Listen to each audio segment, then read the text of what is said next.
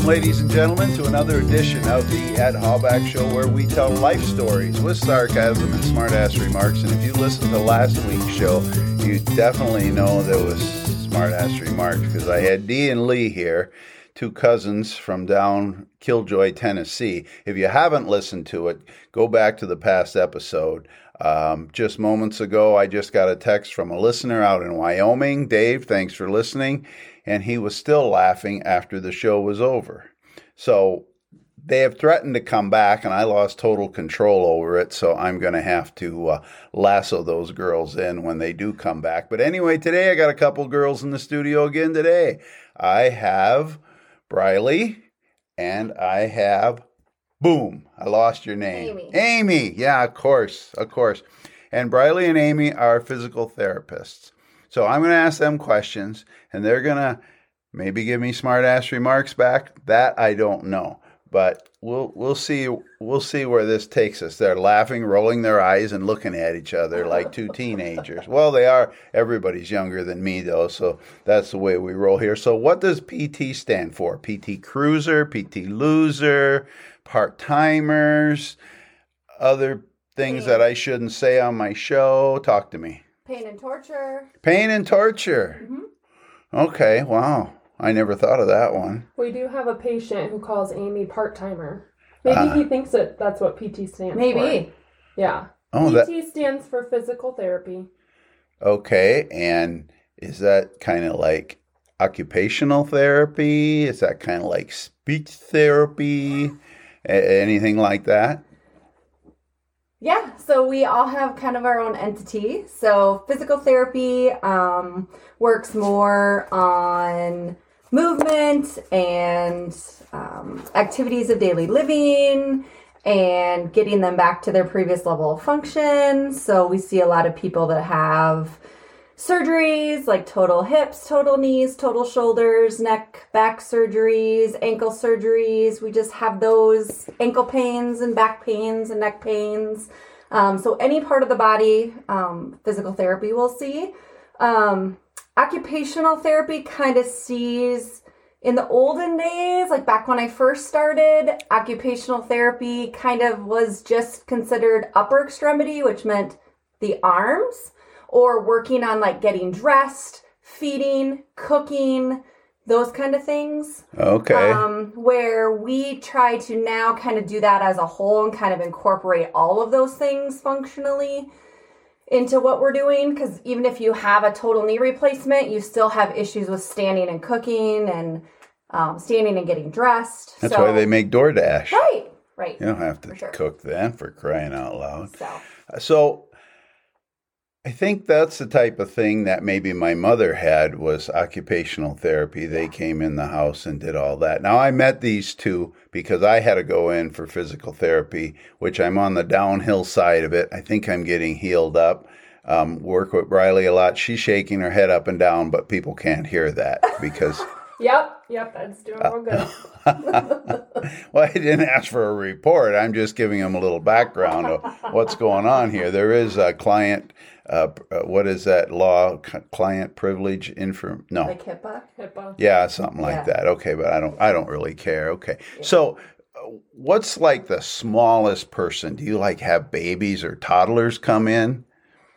And My you line that I like to say is we treat zero to a hundred, but if you make it past a hundred, we'll still see you then. So we'll treat a newborn all the way up to however a old hundred. you can get. Yep. Well, I don't think my accountant will let me live that long because I can't afford to live that long, but I guess it's not my choice. If I if I try and stay healthy, maybe I got a chance. So, what's the Okay, that was an age thing, but what physically small? Okay, small person. What's the largest person you ever had come in? I mean, Like weight wise or height wise? uh, exactly. I mean, I'm a big guy You're a myself. tall guy. Yeah.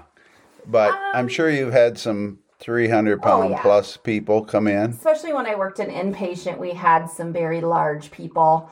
Um, I'd say 450 ish. Oh my. I mean, it's hard to Yeah. gauge, but very large people. And as you know, it's hard to move when you have that extra weight on you. So even at there's my size. There's different expectations for somebody that weighs 450 or somebody that's fairly fit like you. So Fair. Ooh, I got a compliment a there. compliment. Whoa, I'm gonna. Then you have to fish for it. I, I'm, That free. well, I was, you know, gonna work on a couple, yeah, but hey. yeah.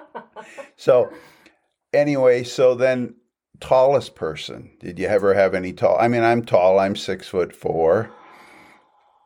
We've had um, probably six, eight, almost seven foot. I, Oh. I've worked with a guy who was six eight, and again, it's just like weight wise, you know, you just have different expectations for someone who's really tall versus someone who's shorter. Sure. You're gonna move differently. Yeah. Okay. So you gotta you gotta attack the situation or the problem differently. Have you ever had anybody come in that's like, "Oh man, I wish they'd bathe." Yep. You know, Briley's just shaking her head. There again, Yeah. we have no camera here in the Yeah. studio. You you have to verbalize what's I going through your I'm head. just trying to be kind. And there's Oh. there's sometimes that like you know they might not be able to get in and out of the shower Yeah. after a surgery, and so they have to do kind of a spit bath. All Yeah. right then. Or, or I mean, you see it all too. Like, you know, there are some people who come in and my heart really just breaks because you know that they don't have. I mean, they don't. They may not even have access to a shower. So, Oh. what are you gonna do? Sit there and plug your nose? Absolutely not. Right. You know, you try to be kind and considerate for their situation, and give them the same care that the person who showered that morning. Well, you that's know? that's a very noble noble way of doing that. I'm glad I showered this morning before I went in. And then they made me work up a sweat, but I think I only have two sessions left and I may graduate and get to ring the proverbial cowbell. yep. Oh yeah. Oh yeah, Ring the yeah. bell. So what what make Oh, I know another question speaking of smells. Does anybody ever apply cologne or perfume with like a 5-gallon bucket Yeah. instead of a little spritz? Oh yeah. And you know, sometimes that perfume, like I can s- pick it out. Like I'm like, oh, you smell really good today. I know what perfume that is. I, I mean, you know, I always know good perfume. And Oh. then we have those people that it's like, oh God, what did you put on today? It was just, it's so strong and it's, Spicy. it's you know not I don't know old lady perfume maybe you know? Overwhelming. overwhelming I always get overwhelmed by like the Axe body spray or like the teenage boy who just puts a gallon of it on. because maybe I don't doesn't mind. shower Yeah, I don't mind the I don't know. that. I'm always just like it's just attacking your nose. Yeah, you get in the sneezes and say, "Oh, you smell good." Achoo, Yeah. achoo. yeah, Yeah. yeah, whatever. yeah Yeah. So, so what's mo- one of the most rewarding things of your job? Oh, there's, I mean, I think every day is rewarding because even if my full patient load, every single patient had, say, just for an instance, like a rotator cuff repair, they're all at different levels in their progress um, and in their protocol. They've all maybe had a different surgeon, they're all different ages, um, they're all different um, levels of function. And so, like, I can have one, same age, say it's the same surgeon within the same day had the surgery and they'll be completely opposite. And I think, you know, personalities are super fun because we get to work with a lot of different people. And we get to kind of know everything about their family and know everything about them. You're like pretty cool. bartenders, right? Yeah, yeah. Yeah, you Um, hear it all. Things people tell their therapist sometimes is like, whoa. uh, maybe too much information, but I feel like they feel like it's a safe zone where they can just say it. And um, so sometimes I think it's more of a psychology session than it is a physical therapy session. So, in 40 years, when you guys retire, Mhm. you could write a book for sure, about physical therapy for sure. and what you've seen and heard and, and everything. some of it's super sad and some Oh, of it's super sure. funny I'm right sure, yeah. um, and so and you know we we think everybody lives like we do it's not the case uh, no, Mhm. no. Some, Yep, so yeah, yeah, that's definitely, it's, it's one of those things. Don't judge. nope don't judge Yeah, and that got got to be hard in in your business. I can sit here behind the microphone all day and judge people because I can't see anybody. I just make them up in my mind. yeah You know, it's it's gray matter spinning. It's like the old computers that had a hard drive. You could hear it spinning. Yeah. Now they got the solid state, but I still use the old school one. Yeah. So, why did you get into this profession? Briley, I'll ask you first. I think my reason really goes back into why is PT rewarding. And, you know, at first I just wanted to do something medical. For whatever reason, I was pulled towards the sciences. But really, I love physical therapy because I love taking people from where they're at to where they want to be. And I love how in physical therapy, we get a lot of time with our patients. You know, we may spend anywhere from a half hour to an hour with someone two to three times a week and how often do you see your doctor? So, when I was picking the profession I wanted to be in, I wanted to know my patients. I knew I wanted to provide care and help people, but I wanted to know my patients. And just like Amy said, we know our patients. Like, we know their grandkids, we know their grandparents, we know what's going on outside of therapy. And I think that's really special. And I just love that because we use it as motivation in therapy. You want to play catch with your grandson in the yard, I'm going to get that shoulder feeling better. And I just love that. Oh, cool. That's uh, very noble because everybody's profession in whatever they do, including sales, uh, you know, what I do, uh, we're motivated differently. Mm-hmm. So, but Amy, you got into this for the money, right? no. Um, I got into it for a little different reason. Um, I did the PTA program. So I don't know what that is. Is that Parent was, Teachers Association? Yeah, kind of, kind of. Um, mine was the physical therapist assistant program at NIACC. And mine was a two and a half year There's program. People listen to this all over the world. NIACC is a local yep. college here North in Iowa North Iowa. Community College. All right. And um, so I got in it because when I was young, I. You still are young no, for crying out loud. I was like a year and a half old. I oh. slipped and fell on one of those tiny little round grills that are like six inches off the ground. Oh, yeah. And I fell on it with my leg. And so I had like first and second degree burns. And so jumping forward to when I was going and picking a college, um, back in the day, physical therapy used to do wound care and burns. Oh, okay. Now they've kind of offloaded that to like the like ENT or the nurses, right? The nurses, there's kind of like a special entity for wound care. And so I, when I first started, that's what I did. I did wound care and burns um, at an outpatient clinic um, locally, and I loved that.